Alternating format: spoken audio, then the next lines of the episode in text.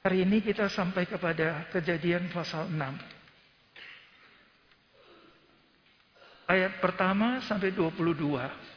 Agak sedikit panjang, maka kita akan membaca ayat 1 sampai 12. Kemudian yang kedua saya nanti akan sharingkan outline dari pasal 6 ayat 1 sampai 22.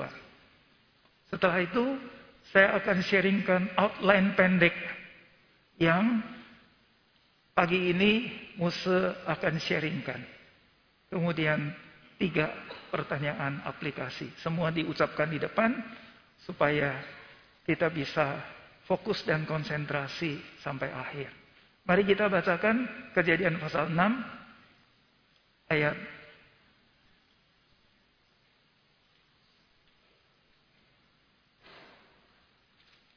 ayat 1 sampai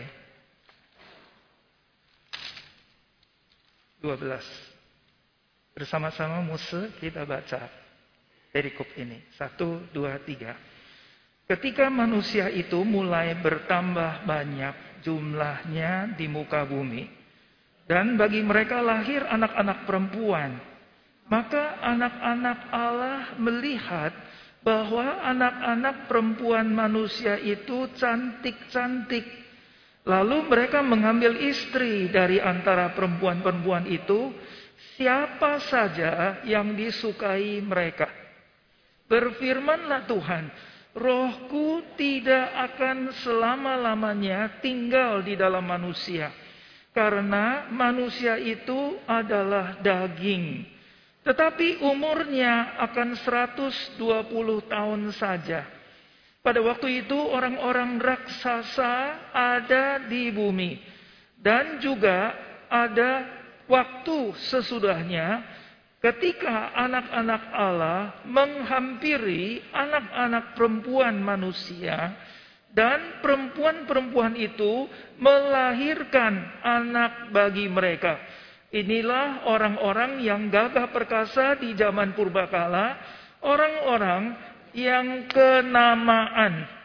Ketika dilihat Tuhan bahwa kejahatan manusia besar di bumi dan bahwa segala kecenderungan hatinya selalu membuahkan kejahatan semata-mata. Maka menyesallah Tuhan bahwa ia telah menjadikan manusia di bumi dan hal itu memilukan hatinya. Berfirmanlah Tuhan, aku akan menghapuskan manusia yang telah kuciptakan itu dari muka bumi. Baik manusia maupun hewan dan binatang-binatang melata dan burung-burung di udara. Sebab aku menyesal bahwa aku telah menjadikan mereka. Tetapi Nuh mendapat kasih karunia di mata Tuhan. Inilah riwayat Nuh. Nuh adalah seorang yang benar dan tidak bercela di antara orang-orang sejamannya. Dan Nuh itu hidup bergaul dengan Allah. Nuh memperanakan tiga orang laki-laki, Sem, Ham, dan Yafet. Adapun bumi itu telah rusak di hadapan Allah dan penuh dengan kekerasan. Allah menilik bumi itu dan sungguhlah rusak benar. Sebab semua manusia menjalankan hidup yang rusak di bumi. Ayat 13 sampai 22, saudara lanjut nanti di rumah. Karena kita komitmen nanti kita akan mengulangi apa yang kita dengar setelah makan siang. Uh, saya ingin ajak saudara lihat outline-nya sebentar. Musa pernah diingatkan oleh seorang rekan Musa, kalau bikin outline jangan banyak poin-poin. Saya udah lihat-lihat nggak bisa terhindar, saudara sekalian. Memang saya dipengaruhi oleh pendeta Yakub waktu saya jadi muridnya, bikin catatan, saudara sekalian. Poinnya banyak sekali, sehingga saya nggak tahu yang mana yang mana, saudara sekalian. Tapi saya kira poin yang akan uh, outline yang saya buat ini Uh, kalau diperhatikan pasti bisa, ya. Mari kita lihat sebentar. Jadi itu adalah uh, temanya, saudara sekalian. Pelan-pelan kita baca supaya kita berkesan, ya. Kejahatan manusia versus kasih karunia Allah. Terus yang pertama itu saudara sekalian ayat 1 sampai 4 itu Romawi 1. Manusia A kecil itu adalah manusia Allah. Ya, karena itu yang akan kita belajari hari ini. Jadi sama-sama ayat 1 sampai 4, ayo. Manusia Allah melampaui batas. Kemudian ayat 1 sampai 2 itu bagian A dari Romawi 1A sama-sama. Manusia Allah memilih putri manusia cantik sesukanya.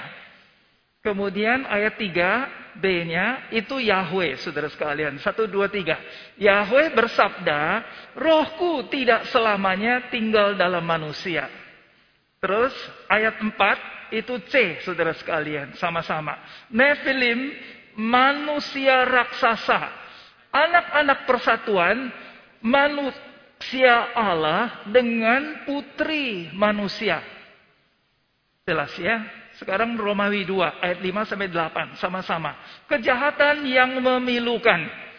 Uh, A-nya ayat yang kelima sama-sama. Manusia memikirkan kejahatan setiap hari.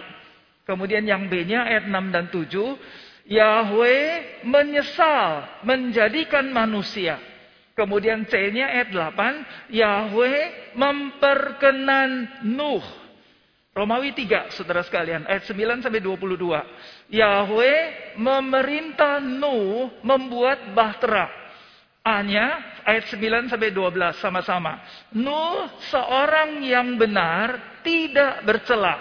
Kemudian di A ada poin 1 ayat 9 sampai 10 sama-sama. Nuh bergaul akrab dengan Yahweh. Kemudian yang keduanya ayat 11 sampai 12 sama-sama. Seluruh dunia menjalani hidup yang rusak. Kemudian poin B-nya ayat 13 ayat 22 sama-sama. Yahweh perintahkan Nuh membuat bahtera. Di dalam B ada poin 1 ayat 13 sama-sama. Yahweh memperingatkan air bah akan datang. Kemudian poin duanya ayat 14 sampai 21. Yahweh perintahkan Nuh membuat satu bahtera. Ya, kemudian nomor tiganya ayat 22. Nuh melakukan semuanya tepat seperti perintah Yahweh. Jadi ini uh, outline um, semuanya saudara sekalian. Kemudian ada tiga pertanyaan. Saya akan sharingkan dulu outline yang hari ini Musa akan berusaha mencapainya. Ya, Musa akan bacakan ayat uh, lima, lima poin, saudara sekalian. Yang pertama, siapakah manusia Allah? Terjemahan di dalam Alkitab adalah anak-anak Allah. Siapa dia? Dia siapa, saudara sekalian? Ya. Yang kedua adalah Yahweh bersabda. Ayat yang ketiga. Rohku tidak selamanya tinggal dalam manusia. Kenapa? Ya. Apa dampaknya? Akhirnya bagaimana? Terus yang poin yang ketiga, apa arti umurnya akan 120 tahun? Dari 969 Metusala yang paling panjang jadi tinggal 120 Saudara sekalian. Kenapa begitu? Kemudian yang keempat, Yahweh menyesal menjadikan manusia di bumi. Saya tadi duduk di situ sambil merenung-renung. Kepingin sekali ngertiin hati Tuhan. Tuhan sangat menyesal. Artinya apa Tuhan menyesal? Tuhan menyesal udah ciptakan alam semesta ini. Manusia. Ada seorang penafsir. Dia tidak sebutkan detail. Tapi dia berdasarkan umur yang panjang yang diberikan oleh Tuhan kepada manusia. Maka dia bilang, dari Adam sampai Nuh itu menempuh waktu 1650 tahun. Dan sampai Nuh sebelum air bah datang, itu jumlah penduduk dunia, saudara sekalian, ada 12 miliar. Jadi 12 miliar sekaligus mati di dalam air bah. Sedih sekali, saudara sekalian. Tuhan sedih sekali. Mari kita ikut sedih. Jadi yang kelima, saudara sekalian. Nuh hidup bergaul akrab dengan Tuhan.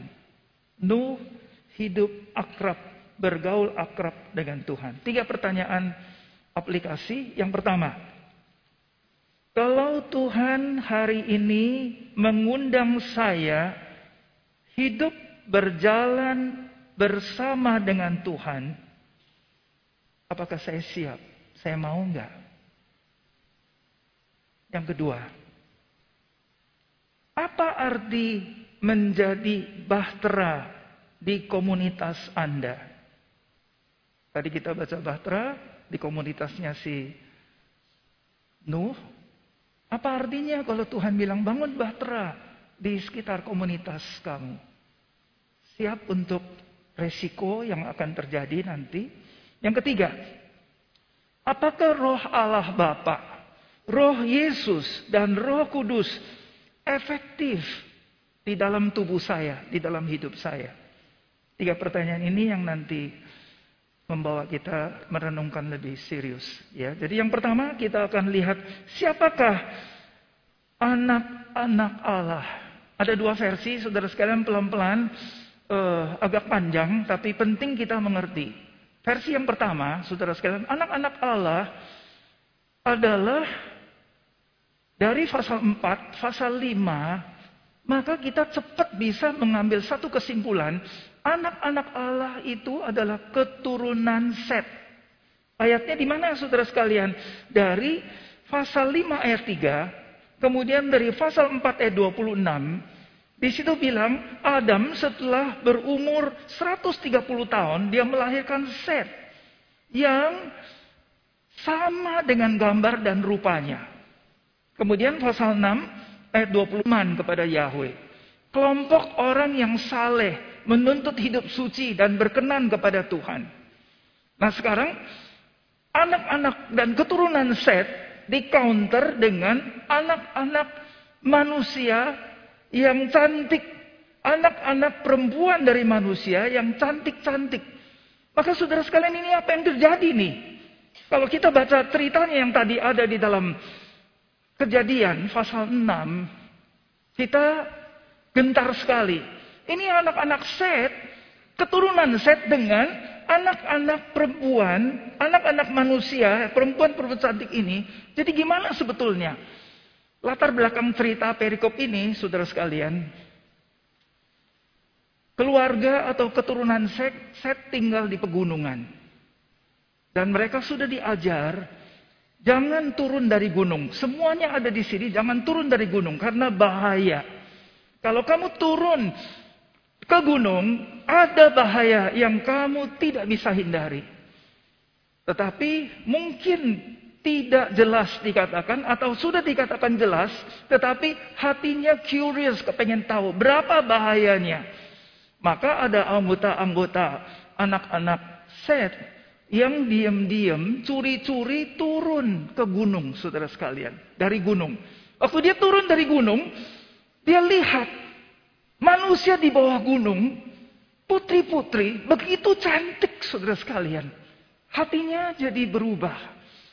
Oh ternyata ini. Begitu lihat dia senang saudara sekalian. Maka cerita di dalam Alkitab kita baca. Maka orang-orang ini, anak-anak Set ini. Dengan sesuka hatinya memilih putri-putri cantik ini. Dan menghampiri mereka. Dan melahirkan orang-orang raksasa, saudara sekalian. Nah, bagian ini agak susah dijelaskan. Nanti kita lihat versi yang kedua, mungkin kita bisa sedikit mengerti. Maka karena hal ini, Tuhan mengambil keputusan untuk memusnahkan seluruh bumi. Kita mulai bertanya, Kalau gara-gara menikah dengan orang yang tidak seiman atau tidak beriman, apakah begitu seriusnya sampai Tuhan begitu sedih dan marah dan kemudian memusnahkan seluruh dunia? 12 miliar saudara sekalian. Maka ini versi yang kedua. Versi yang kedua. Anak-anak Allah itu saudara sekalian saya pinjam nama, kasih nama anak-anak manusia Allah. Nah dia itu siapa saudara sekalian? Manusia Allah itu siapa? Uh, dari ayat 1 dan 2, ayat 3 dan 4 saudara sekalian, perikop yang pertama itu ayat 1, 2, 3 dan 4. Di situ dikatakan anak-anak Allah dengan bebas memilih wanita-wanita cantik sesuka mereka. Kemudian menghampiri, kemudian sampai hamil saudara sekalian. Kemudian Yahweh bersabda, rohku tidak akan selamanya tinggal di dalam manusia. Kemudian lahirlah dari penghampiran anak-anak uh, manusia Allah kepada wanita-wanita cantik ini lahir orang-orang raksasa. Nah, orang-orang raksasa ini apa saudara sekalian? Yang dikatakan di dalam ayat 4. Orang-orang raksasa ini adalah hasil buah anak-anak dari persatuan mereka. Manusia Allah dengan wanita-wanita cantik yang dikatakan itu adalah keturunan Kain. Keturunan Kain setelah melewati generasi-generasi itu kemudian menjadi keturunan yang tidak punya Tuhan, tidak takut kepada Tuhan. Jadi, saudara sekalian, ini bagian yang sangat menentukan Selanjutnya apa saudara sekalian? Dikatakan orang-orang raksasa ini mereka adalah pemberani-pemberani. Pemberani yang berani melakukan kebrutalan, berani melakukan kekerasan dan namanya terkenal di seluruh muka bumi bahwa mereka adalah pemberani-pemberani yang berontak, yang melakukan kekerasan, yang berdosa, yang menakutkan Terjemahan bahasa Mandarinnya itu namanya sudah rusak saudara sekalian. Tapi di dalam Alkitab dikatakan dia menjadi orang kenamaan. Tapi orang kenamaan ini yang disebutkan pahlawan-pahlawan dari sisi yang negatif. Ini adalah yang dimaksud orang-orang raksasa tadi. Pertanyaan kita sekarang, apakah anak-anak Allah, manusia Allah itu siapa? Kalau lihat ini, hasilnya adalah anak-anak yang menjadi manusia raksasa.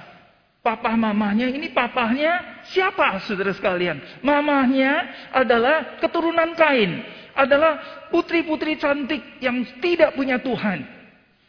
Nah, kalau dibilang dari pengetahuan atau penafsiran sejak zaman dulu saudara sekalian, itu menafsirkan anak-anak Allah adalah malaikat.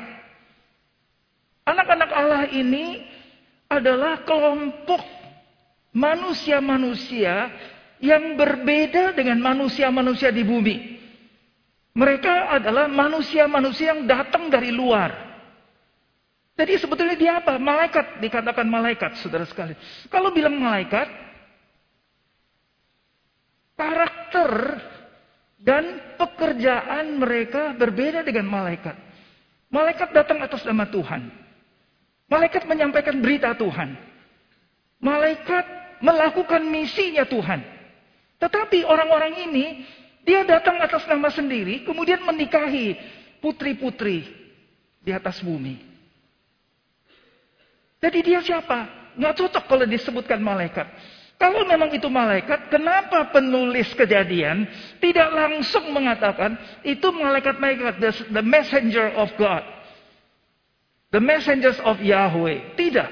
Tapi pakai term anak-anak Allah. Nah anak-anak Allah ini saudara sekalian timbul berkali-kali. Saya bacakan ayat-ayatnya saudara sekalian. Timbul berkali-kali di mana? Anak-anak Allah ini timbul di banyak tempat. Uh, Yo, Mazmur 29:1, Mazmur 89:67, Ayub 1:6, Ayub 2:1, Ayub 38:7, 7. Dan ini diarahkan kepada malaikat. Tapi konflik dengan pekerjaan yang dilakukan oleh malaikat dengan pekerjaan orang-orang raksasa tadi.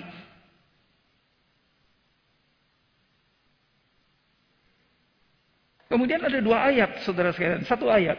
Matius 22 ayat 30. Sama dengan Markus 12 ayat 25. Waktu Tuhan Yesus ditanya mengenai kebangkitan, Tuhan Yesus bilang, kamu nggak ngerti, kamu nggak tahu. Nanti pada waktu kebangkitan, kamu tidak menikah dan tidak dinikahi. Seperti malaikat. Jadi kalau dikatakan malaikat tidak menikah dan tidak dinikahi, berarti yang di sini bukan malaikat, saudara sekalian. Jadi ini siapa? Saudara ngikutin pemikiran ini. Memang agak rumit, saya berusaha untuk dengan kata-kata yang sederhana. Uh, Ayub pasal 38 ayat yang ketujuh. Di situ menyebutkan bintang-bintang fajar. Bintang-bintang fajar diparalelkan dengan malaikat-malaikat. Memuji Tuhan. Bintang-bintang fajar ini adalah simbol dari ilah-ilah orang-orang kafir yang menyembah berhala. Nah kalau begitu lebih yakin ini bukan malaikat. Terus ada dua bagian ayat yang memberikan clue yang jelas.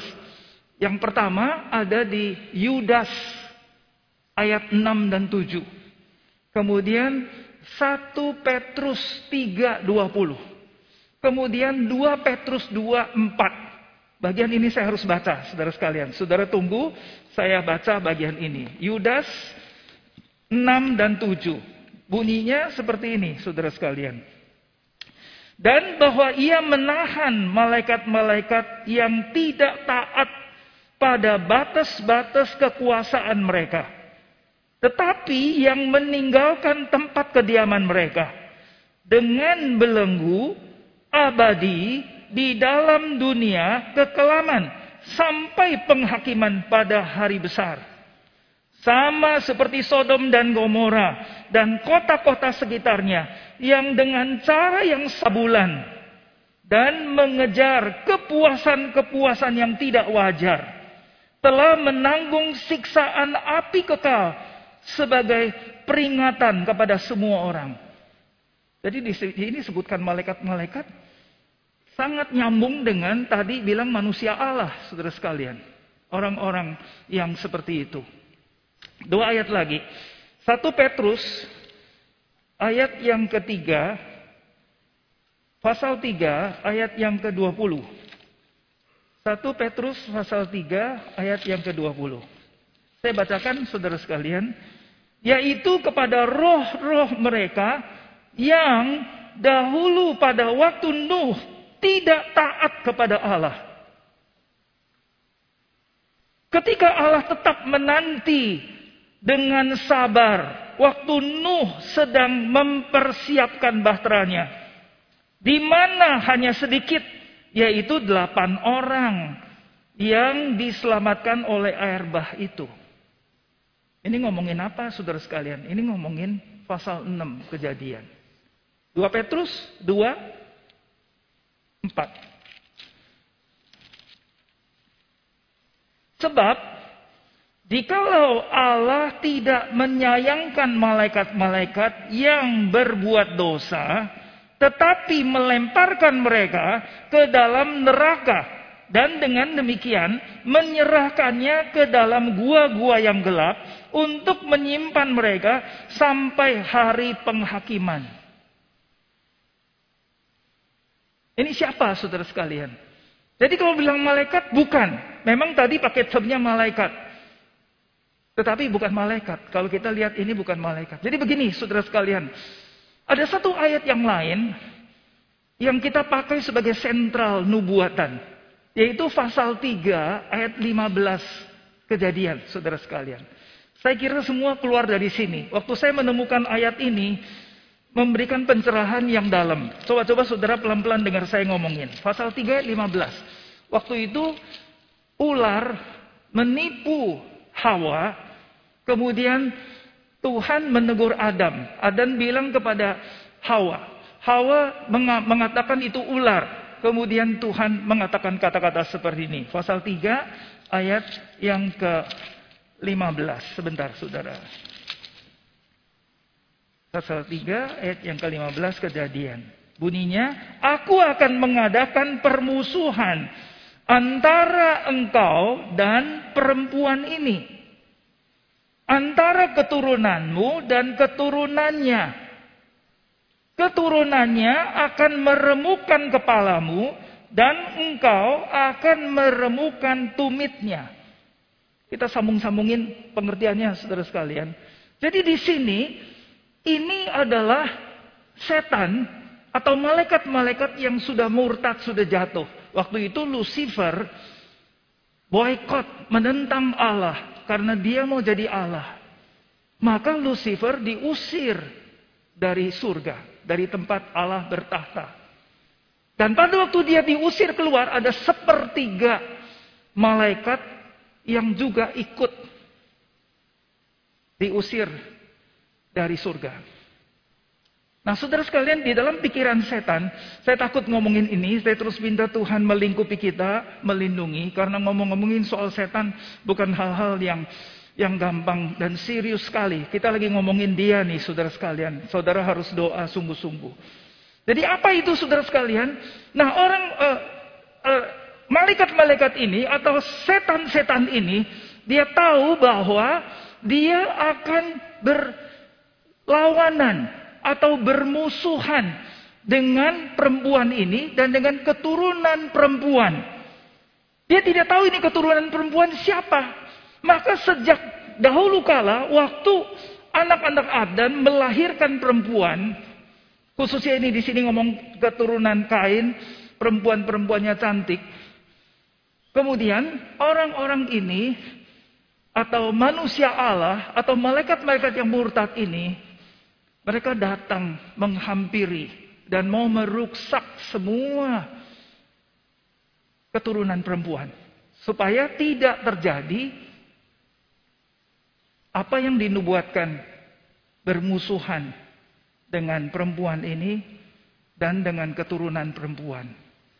Karena keturunan perempuan akan meremukan kepalanya dan dia hanya melukai tumitnya, yaitu disalib. Jadi bagian ini saudara sekalian sudah membuka satu pemikiran. Jadi anak-anak Allah yang disebutkan di dalam pasal 6 ayat 1, 2, 3, 4 tadi bukan malaikat. Tapi adalah makhluk-makhluk roh ciptaan. Atau dikatakan malaikat yang sudah jatuh. Dia yang datang merusak. Tadi kita sudah buktiin itu keadaannya. Nah saudara sekalian apa yang menjadi Hati kita gentar, saudara sekalian. Karena waktu itu sudah terjadi, dia tidak berhenti. Sampai hari ini, saudara sekalian, di tengah-tengah kita, kuasa kegelapan setan yang berteritori di lapisan dua langit alam semesta ini, dia terus mengadakan serangan kepada umat manusia.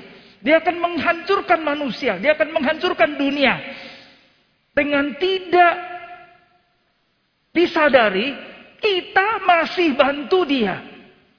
Kita ikut dengan rencananya. Kita juga meruksak bagaimana kita dipakai oleh dia. Sehingga melakukan banyak kejahatan. Kita pakai matanya. Nuh pada zaman Nuh untuk menyenter keadaan dunia hari ini, saudara sekalian. Berapa besar kejahatan yang sedang terjadi. Kita nggak berani membayangkan. Tadi ngomong soal Nef Philip. Dia berani melakukan kejahatan yang brutal dan sebagainya. Terakhir saya bisa menerima video-video yang salah satu saudara saya, saya takut dan saya nangis.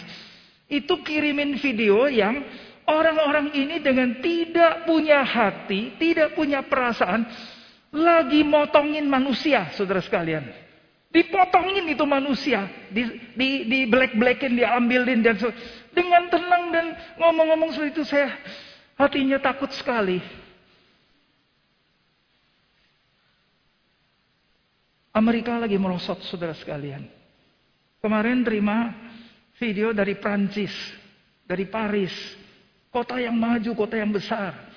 Lihat keadaannya lagi merosot. Dari Inggris, saudara sekalian. Semua saya nggak sengaja, tapi orang-orang kirim, jadi saya lihat-lihat coba. Nyambung sama apa yang saya lagi gumulin. Nah saudara sekalian waktu lihat seperti ini bagaimana hati Tuhan. Tuhan panggil kita, Tuhan panggil gereja. Di dalam situasi yang seperti ini bagaimana kita merespon? Kita minta Tuhan tolong. Nanti kita ambil kesimpulan ya, saudara sekalian. Kemudian yang kedua, kita baru sampai yang kedua, saudara sekalian. Allah bersabda, rohku tidak selamanya tinggal dalam manusia. Rohku tidak selamanya tinggal dalam manusia. Saudara sekalian waktu Tuhan menciptakan manusia, pasal 2 ayat 7, Tuhan menghembuskan roh, nafasnya ke dalam manusia. Sehingga manusia menjadi makhluk yang berroh Allah. Kemudian dikaitkan dengan umurnya Metusala 969. Kemudian dikaitkan dengan jumlah manusia yang waktu itu karena umurnya panjang-panjang dan sepanjang umurnya terus-terusan melahirkan anak, saudara sekalian.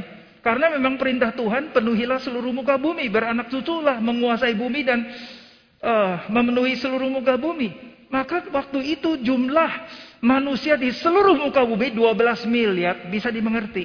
Tapi di bagian pasal 6 ini Tuhan sendiri berfirman mengatakan rohku tidak selamanya akan tinggal. Berarti apa saudara sekalian? Roh Kudus, rohnya yang diberikan kepada manusia, ditarik kembali. Sebetulnya Tuhan menciptakan manusia tidak punya rencana kematian. Tuhan menciptakan manusia dihembuskan roh supaya manusia menjadi manusia berroh Allah yang bisa hidup kekal. Tujuannya apa saudara sekalian? Supaya manusia dengan Allah bisa jalan bersama. Bisa mengalami Tuhan. Dan Tuhan mau membukakan semua rahasia. Rahasia dirinya kepada manusia karena manusia disayang oleh Tuhan. Tuhan mau manusia menikmati Tuhan sendiri dan menikmati alam semesta. Tapi sekarang Tuhan mengeluarkan statement, rohku tidak akan tinggal. Tetapi dia bilang, umurnya, waktunya boleh sampai 120 tahun. Sekarang apa artinya 120 tahun, saudara sekalian? Ada dua pengertian. Saya sering kali waktu doa buat orang tua kemarin misalkan anniversary 50, saya bilang sama mereka pasangan suami istri sekarang anniversary ke 50. Kita doa minta 100. Nanti sudah 100 minta 120. Wah senang sekali saudara sekalian. Uh, jangan cepat-cepat senang dulu. Hidup sampai begitu lama, kalau nggak sehat, kakinya nggak bisa jalan. Makanya saya agak bawel-bawel di depan saudara sekalian. Teman-teman yang usianya 50-60 ke atas, saya usir-usir suruh naik di lift. Kenapa? Karena kita mau simpen reserve kita punya dengkul sampai umur 100. Jadi harus dihemat-hemat. Tapi ada teman-teman bilang musuh kaki saya masih kuat, saya masih muda. Uh, harus hemat-hemat saudara sekalian. Karena kita mau hidup sampai 100 dan 120. Nah, roh Allah sudah tidak ada pada diri manusia. Sudah ditarik, sudah dicabut. Maka manusia yang tinggal adalah badan ini. Gampang mati, saudara sekalian. Pasti mati, karena tidak ada roh Allah. Nah, 120 tahun itu diukur sama apa? 120 tahun sama perintah Tuhan beri Nuh untuk membangun bahtera yang besar Panjangnya 135 meter, saudara sekalian. Itu pakai waktu 120 tahun. Jadi 120 tahun ini dipakai supaya Nuh sambil membangun bahtera, kemudian dia bisa memperkenalkan Yahweh, dia bisa PI, supaya banyak orang bertobat. Tapi selesai 120, tidak satu pun yang bertobat. Hanya mereka 8 orang sekeluarga. Jadi saudara sekalian, Hati Tuhan sangat sedih. Udah dikasih 120 tahun, ditaruh contoh yang baik, Nuh, untuk memberitakan. Tapi nggak ada satupun yang merespon. Malahan, Nuh diketawain, diolok-olok, bahkan diperlakukan. Jadi umur manusia berapa panjang saudara sekalian? Saya tetap percaya 120. Tetapi waktu dikaitkan dengan Mazmur pasal 90 ayat 10, di situ bilang umur manusia 70. Kalau sehat bisa sampai 80. Kelihatannya konflik sama 120. Gak apa, saudara sekalian, kita nggak hitung-hitungan, ya. Yang penting kita semua harus sehat. Tuhan kasih 70, Tuhan kasih 80. Saya pernah ketemu sama orang yang sudah umurnya sampai 100 lebih, belum lama saya baca satu artikel sampai 144 saudara sekalian. Masih tetap pergi ke ladang kerja. Jadi memang di dalam diri manusia ada kekekalan. Kalau kita punya roh kudus, kita punya roh Kristus dan Tuhan mau kita hidup. Allah Tritunggal di dalam diri kita, kaki kita masih sehat bisa dipakai. Kita punya beban PI, kita memberitakan Injil menyelamatkan jiwa. Saya kira Tuhan bisa kasih kita 120, tapi harus sehat, harus efektif. Kalau tidak, kita akan hidupnya susah sekali. Yang ketiga, saudara sekalian, yang keempat, Yahweh menyesal. Saudara sekalian, Tuhan melihat keadaan seperti ini karena Dia tahu semuanya. Sampai tadi di situ dikatakan Tuhan menilik bahwa dunia ini sudah betul-betul bobrok, sudah hancur. Di sisi lain saya menemukan Tuhan itu bebannya berat, tidak punya rencana sedikit pun untuk membasmi seluruh umat manusia 12 miliar. Dia tetap kepengen selamatkan. Tetapi kalau manusia sudah tidak mau diselamatkan. Bahkan penulis Alkitab di situ mengatakan mereka sampai taraf tertentu ke dosa kebobrokan yang tidak bisa diapa-apain lagi, maka dengan terpaksa Tuhan menyesal. Menyesal ini dalam arti apa saudara sekalian? Menyesal dalam arti kata sedih. Menyesal bukan berarti Tuhan ngaku salah, dia ciptakan manusia, bukan. Menyesal dalam arti kata dia pakai bahasa manusia, hatinya penuh dengan kesedihan dan kedukaan. Ini yang saya minta tadi. Sering saya minta Tuhan biarlah hati saya ikut sedih dan menangis melihat keadaan yang di sekitar ini. Jadi saudara sekalian inilah keadaan dunia. Sehingga Tuhan merasakan sedih. Uh, di dalam 1 Samuel 15, 29. Uh, uh, apa itu namanya Ming Suci. Ming Suci itu bilangan 23:19, Yehezkiel 24:14, Roma 11:29, Maleakhi 3 ayat 6, Yakobus 1 ayat 17, di situ berulang-ulang dikatakan Allah tidak menyesal. Allah Maha tahu, segala-galanya dia tahu, dia tidak pernah menyesal. Tapi sekarang Allah diperhadapkan dengan pilihan yang tidak ada. Kalau diteruskan akan merusak seluruh umat manusia dan tidak bisa dipulihkan lagi. Maka terpaksa dengan sedih dan dengan menahan diri, dia izinkan manusia pada zaman Nuh itu selesai. Tetapi kasih karunia-Nya di mana saudara sekalian?